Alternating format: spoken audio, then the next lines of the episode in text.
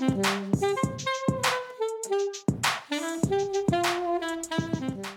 วัสดีค่ะ ยินดีต้อนรับเข้าสู่ SOS Sustainability 101 นะคะ วันนี้ก็จะมีเรื่องของ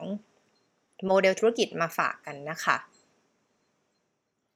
ซึ่งวันนี้นะคะโมเดลธุรกิจที่จะเล่าให้ฟังเนี่ยก็ไม่ใช่โมเดลที่ใหม่อะไรเลยนะคะ ก็มีโมเดลลักษณะนี้นะคะ ที่ประเทศเพื่อนบ้านอย่างของเรานะไม่ว่าจะเป็นประเทศญี่ปุ่นที่คนไทยชอบไปเที่ยวกันนะคะแล้วก็กลุ่มประเทศอย่างไต้หวันนะคะหรือแม้แต่ในกรุงเทพเองก็มีโมเดลธุรกิจลักษณะนี้อยู่นะคะ ก่อนอื่นก็ต้องเท้าความนะคะว่าการทำผลกระทบเชิงบวกต่อสังคม ผ่านตัวแก่นของธุรกิจเนี่ยก็เป็นโมเดลหนึ่งนะที่ธุรกิจที่เน้นเรื่อง ESG หรือความยั่งยืนเนี่ยจะเริ่มมามองหาโอกาสตรงนี้มากขึ้นนะคะ โดยจะเริ่มมองจากว่า ในพื้นที่ที่ประเทศเราอยู่หรือที่องค์กรเราอยู่หรือแม้แต่จังหวัดที่เราอยู่เนี่ยมีประเด็นปัญหาอิชชูด้านไหนไหมในเชิงสังคมที่เราเห็น ถ้าเกิดในเคสที่จะยกตัวอย่างวันนี้ จะเป็นประเด็นปัญหาเรื่องของสังคมมากกว่า ที่เป็นเรื่องสิ่งแวดล้อมนะคะ โดยที่อย่างทางสังคมอย่างฝั่งของญี่ปุ่นหรือไต้หวันเนี่ยก็จะคล้ายๆกับไทยนะหรือจริงๆแล้วก็คล้ายกันทั่วโลกเลยนะคะ ส่วนใหญ่แล้วที่มีประเด็นปัญหาเรื่อง aging society หรือสังคมผู้สูงวัยนั่นเองนะคะ ดังนั้นเนี่ยเนื้อหาที่เกิดขึ้นก็คือว่าการที่สังคมเราเริ่มมีคนชราคือวัยเกษียณมากขึ้นเนี่ยแล้วมีประชากรที่เป็นคนหนุ่มสาวไว้ทำงานลดน้อยลงเนี่ยก็จะเกิดปัญหาในหลายด้าน ไม่ว่าจะเป็นที่เห็นได้ชัดเลย คือประชากรที่เสียภาษีจะลงไปเป็นต้น หรือในประเทศอย่างสวัสดิการนะคะประเทศที่เรียกว่าคนหนุ่มสาวทำงาน เพื่อจ่ายภาษีและเอาภาษีมาเลี้ยงคนชราเนี่ยอย่างเช่นทางโมเดลของเยอรมันหรือสแกนดิเนเวียเนี่ยก็เป็นปัญหาอย่างมากเลยที่ว่าไม่มีคนทำงาน แต่มีคนเกษียณมากขึ้นทุกปี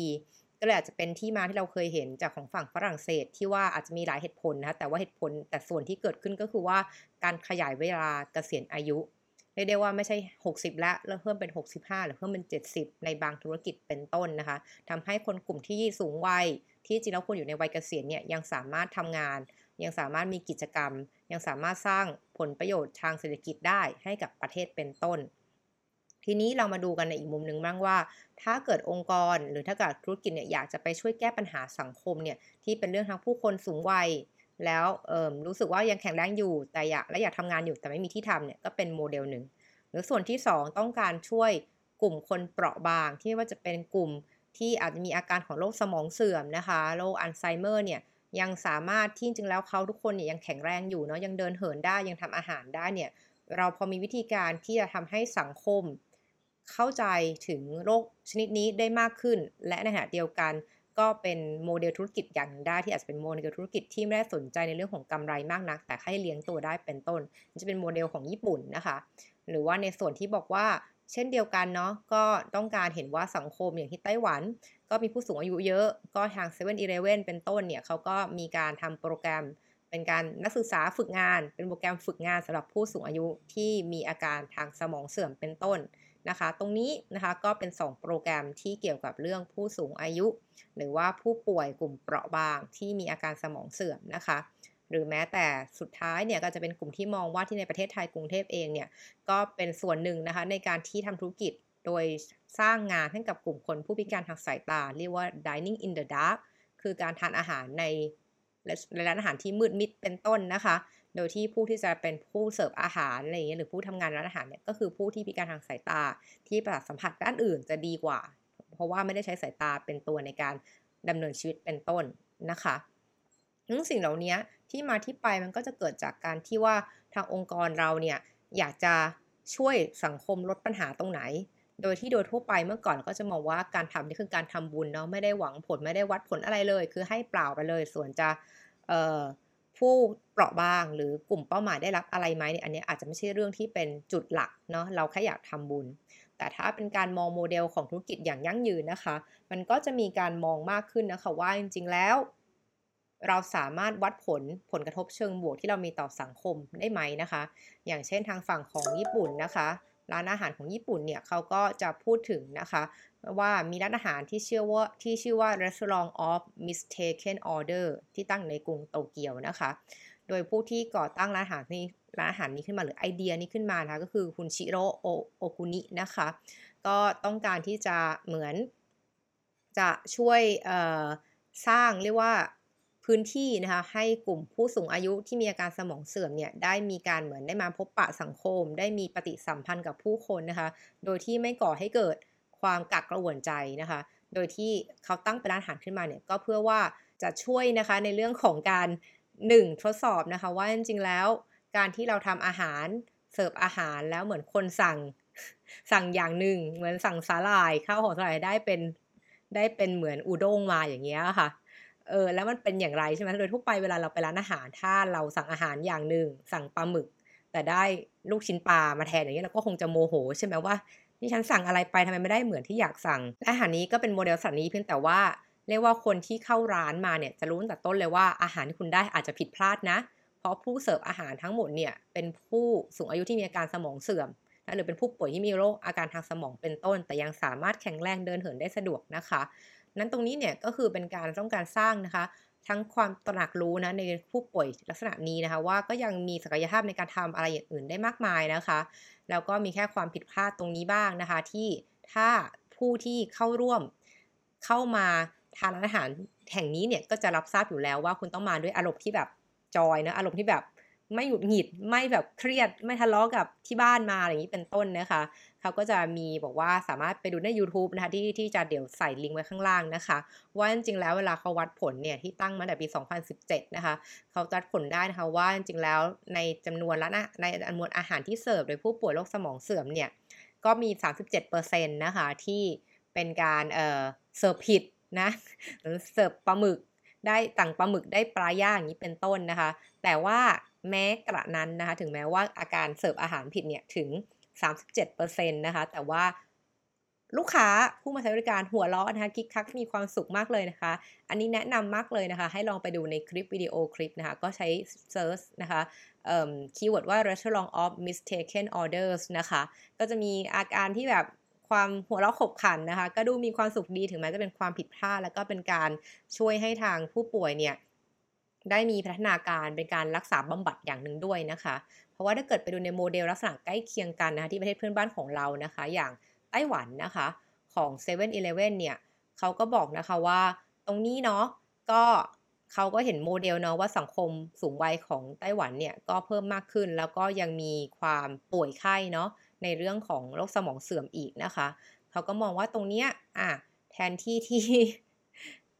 แทนที่เช่นกันนะคะ อันนี้เป็นโมเดล7 e เ e ่ e เนาะคือคุณสั่งกาแฟอเมริกาโน่นะคะ แต่แต่คุณได้ลาเต้มาอย่างนี้เป็นต้นนะคะ แล้วก็เออบอกว่าจริงแล้วเงินเงินเงินทอนเนี่ย คือ 48 เหรียญนะเอ่อแต่คุณได้คืนกลับมา 38 เหรียญเป็นต้นนะคะ ซึ่งถ้าเกิด เป็นผู้เรียกว่าคนปกติพนักงานปกติที่ทำแบบนี้เนี่ยอาจจะโดนด่าได้เนาะโดนแบบโวยวายเบี่ยงได้ว่าฉันสั่งอะไรไปทำไมโกงตั้งใจโกงเงินฉันหรือเปล่าเนี่ยทำไมทอนเงินไม่ครบนี่เป็นต้นนะคะ แต่เคสนี้นะคะ เนื่องจากคนที่เป็นผู้กระทำเนี่ยเป็นผู้สูงอายุนะคะ เรียกว่าเป็น grey hair นะคะ กลุ่มที่เป็นเอ่อ senior citizen แล้วนะคะ ก็จะเรียกได้ว่าทำให้ผู้คนที่เข้ามาช้อปปิ้งในร้านนี้นะคะ ที่เรียกว่าเอ่อ อีเวนต์นะคะของ7 e เ e ่ e เนี่ย เรียกว่า What Time Is It Cafe นะคะ ก็จะเป็นเหมือน7 e เ e ่ e บ้านเราเลยนะคะ เพียงแต่ว่าในช่วงทุกวันพฤหัสนะคะ ประมาณเวลา 10 โมงถึง7โมงเนี่ย ก็จะมีก็มีกลุ่มของผู้สูงอายุนะคะ เข้ามาเรียนรู้นะคะในการทำกิจกรรมนะคะ ปกติของร้านสะดวกซื้อ เช่น การ ชงกาแฟนะคะ การการช่วยคนที่แบบว่าจ่ายเงินนะคะเช็คเอาท์นะคะในส่วนสุดท้ายนะคะ ก็ซึ่งตรงเนี้ยก็จะช่วยนะคะในการพัฒนาการบำบัดในเรื่องของช่วยฝึกสมองนั่นเองนะคะ การบอกให้เห็นนะคะว่าจริงๆแล้วเนี่ยถ้ากลุ่มผู้ค้านะคะผู้ใครที่รู้สึกไม่อยากจะทนเรื่องพวกนี้ ก็อย่ามาที่ร้านในช่วงเวลาดังกล่าวนะคะ อันนี้เป็นต้นนะคะ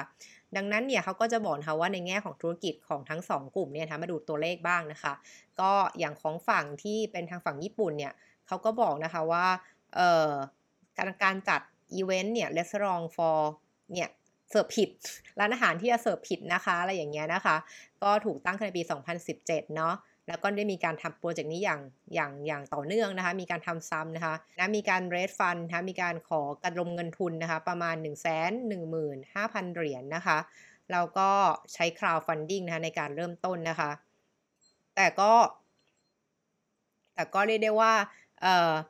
ไม่ได้หวังผลกำไรขนาดนั้นนะคะ อันนี้ก็เป็นจุดที่เรียกได้ว่าของฝั่งร้านร้านอาหารเนี่ยจะค่อนข้างเป็นในเชิงเพื่อสังคมจริงๆนะคะแต่ก็มีกำไรนะคะมาจากผู้ที่เข้าร่วม แต่ค่าอื่นของเซเว่นเนี่ย เขาก็บอกเลยนะคะว่าจริงๆแล้วการที่ทำแบบนี้มันมันมันช่วยเป็นการดึงดูดลูกค้าหรือน้อยก็กลุ่มครอบครัวนะคะของคนผู้สูงวัยเนี่ยมาเข้าร้านนะคะ แล้วก็เป็นการช่วยสร้างเรียกว่าความเข้าใจในสังคมมากขึ้น รวมทั้งเขามีการวัดผลด้วยนะคะว่าทางสานพยาบาลเนี่ยก็มาร่วมด้วยกับโปรเจกต์นี้เนาะมาวัดผลนะคะว่าผู้สูงอายุเนี่ยหลังจากทำงานตรงนี้แล้วเนี่ยระยะหนึ่งแล้วเนี่ยเเข้าโปรแกรมเป็นเด็กฝึกงานนะคะของ7 e เ e ่ e ระยะหนึ่งแล้วเนี่ยมีพัฒนาการในเรื่องการรักษาอย่างไรบ้างถูกไหมคะ ตรงนี้เนี่ยก็เขาก็บอกว่าจริงๆแล้วผลลัพธ์เนี่ยค่อนข้างมีพัฒนาการนะ หรืออย่างน้อยก็เรื่องของการมีปฏิสัมพันธ์กับคนแปลกหน้าเนี่ยที่จะช่วยในการกระตุ้นสมองเนี่ยผลไปผลกระทบเชิงบวกอยู่แล้วนะคะ ของกลุ่มคนที่มีอาการป่วยไข้ตรงนี้เป็นต้นนะคะ ซึ่งตรงนี้นะคะ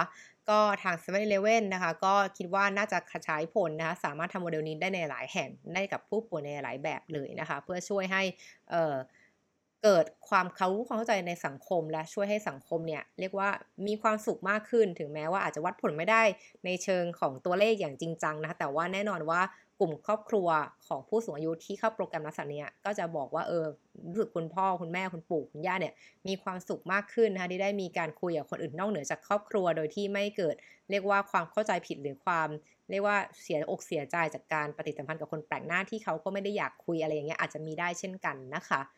ส่วนของอตัวโครงการในของประเทศไทยเนาะอาจจะเป็นโมเดลหนึ่งคือว่าการที่เสนอเรื่องของเป็น dining in the dark นะคะอย่างเงี้ยค่ะก็จะเป็นการเรียกว่าสร้างงานเนาะให้กับกลุ่มคนผู้การทางสายตานะคะ ในขณะเดียวกันเนี่ยก็สร้าง experience เนาะเหมือนจริงๆ แล้วเราก็อาจจะใช้สายตาในการสัมผัสสิ่งรอบข้างตลอดเวลาเลย ถ้าเราลองมาไปเข้าร่วมกับร้านอาหารอาหารที่ร้านอาหารแห่งนี้เนี่ยเราได้รับประสบการณ์ที่แปลกใหม่ไปหรือไม่นะคะ ในแง่ที่ว่าเราลองใช้ประสาทสัมผัส ส่วนอื่นบ้างนะคะในการรับรู้นะคะรสชาติ รับรู้กลิ่น รับรู้เสียงต่างๆ อันนี้เป็นต้น อันนี้เป็นโมเดลหนึ่งค่ะที่ว่าเราก็จะช่วยเกิดการสร้างงานให้กับผู้พิการนะคะและทำให้เกิดเรียกว่าการลดอัตราการว่างงานนะคะแล้วก็รวมทั้งถ้าเขาสามารถเสียภาษีได้ด้วยเนี่ยก็จะเป็นส่วนหนึ่งนะคะที่จะสร้างภาษีกับประเทศชาติของเรานะคะ อันนี้ก็เป็นไอเดียนะคะของการที่เรียกว่า การทำเรื่องความยั่งยืนเนี่ยสามารถสร้างเป็นโมเดลธุรกิจได้นะคะ ไม่ใช่แค่ว่าทำบุญอย่างเดียวนะคะ แล้วก็อาจจะเรียกได้ว่าไม่ได้หวังผลว่าจะต้องกำไรเยอะแยะนะคะ แต่ว่าขอเป็นว่าสามารถ cover cost cover ต้นทุนนะคะ มีรายจ่ายเนี่ยก็สามารถได้มา balance นะคะ ได้กับรายได้ที่ได้มานะคะ หรือแม้กระทั่งถ้าเกิดมีการขาดแคลน เกิดมีเหตุการณ์อะไรบางอย่างทำให้ร้านอาหารเรา หรือว่าธุรกิจของเราเนี่ยมันมันแย่ไปเนี่ย เราอาจจะยังสามารถเอาโมเดลธุรกิจลักษณะเนี้ย ไปทำ crowdfunding ได้ด้วยนะคะ เพราะว่าก็อย่างที่ในพูดไปใน episode ก่อนหน้านะคะ ก็มีนักลงทุนมากมายนะที่สนใจจะลงทุนในเรื่องราวเหล่านี้ที่เป็นการสร้าง social impact นะในสังคมนั้นๆนะคะ ก็อยู่ที่ว่าเราสามารถโชว์ให้เห็นศักยภาพ Impact ของโครงการเราได้มากน้อยเพียงใด เราวัดผลมันอย่างไร เรามองผลกระทบเชิงบวก ครอบคลุมหรืออย่างเป็นต้นนะคะ ที่จะนำไปนำเสนอให้กับนักนักลงทุนที่สนใจ ให้เขาเห็นตัวเลขที่เห็นชัดนะคะแล้วก็จะลงทุนมากขึ้นเป็นต้นนะคะ ขอบคุณสำหรับการติดตาม SOS นะคะ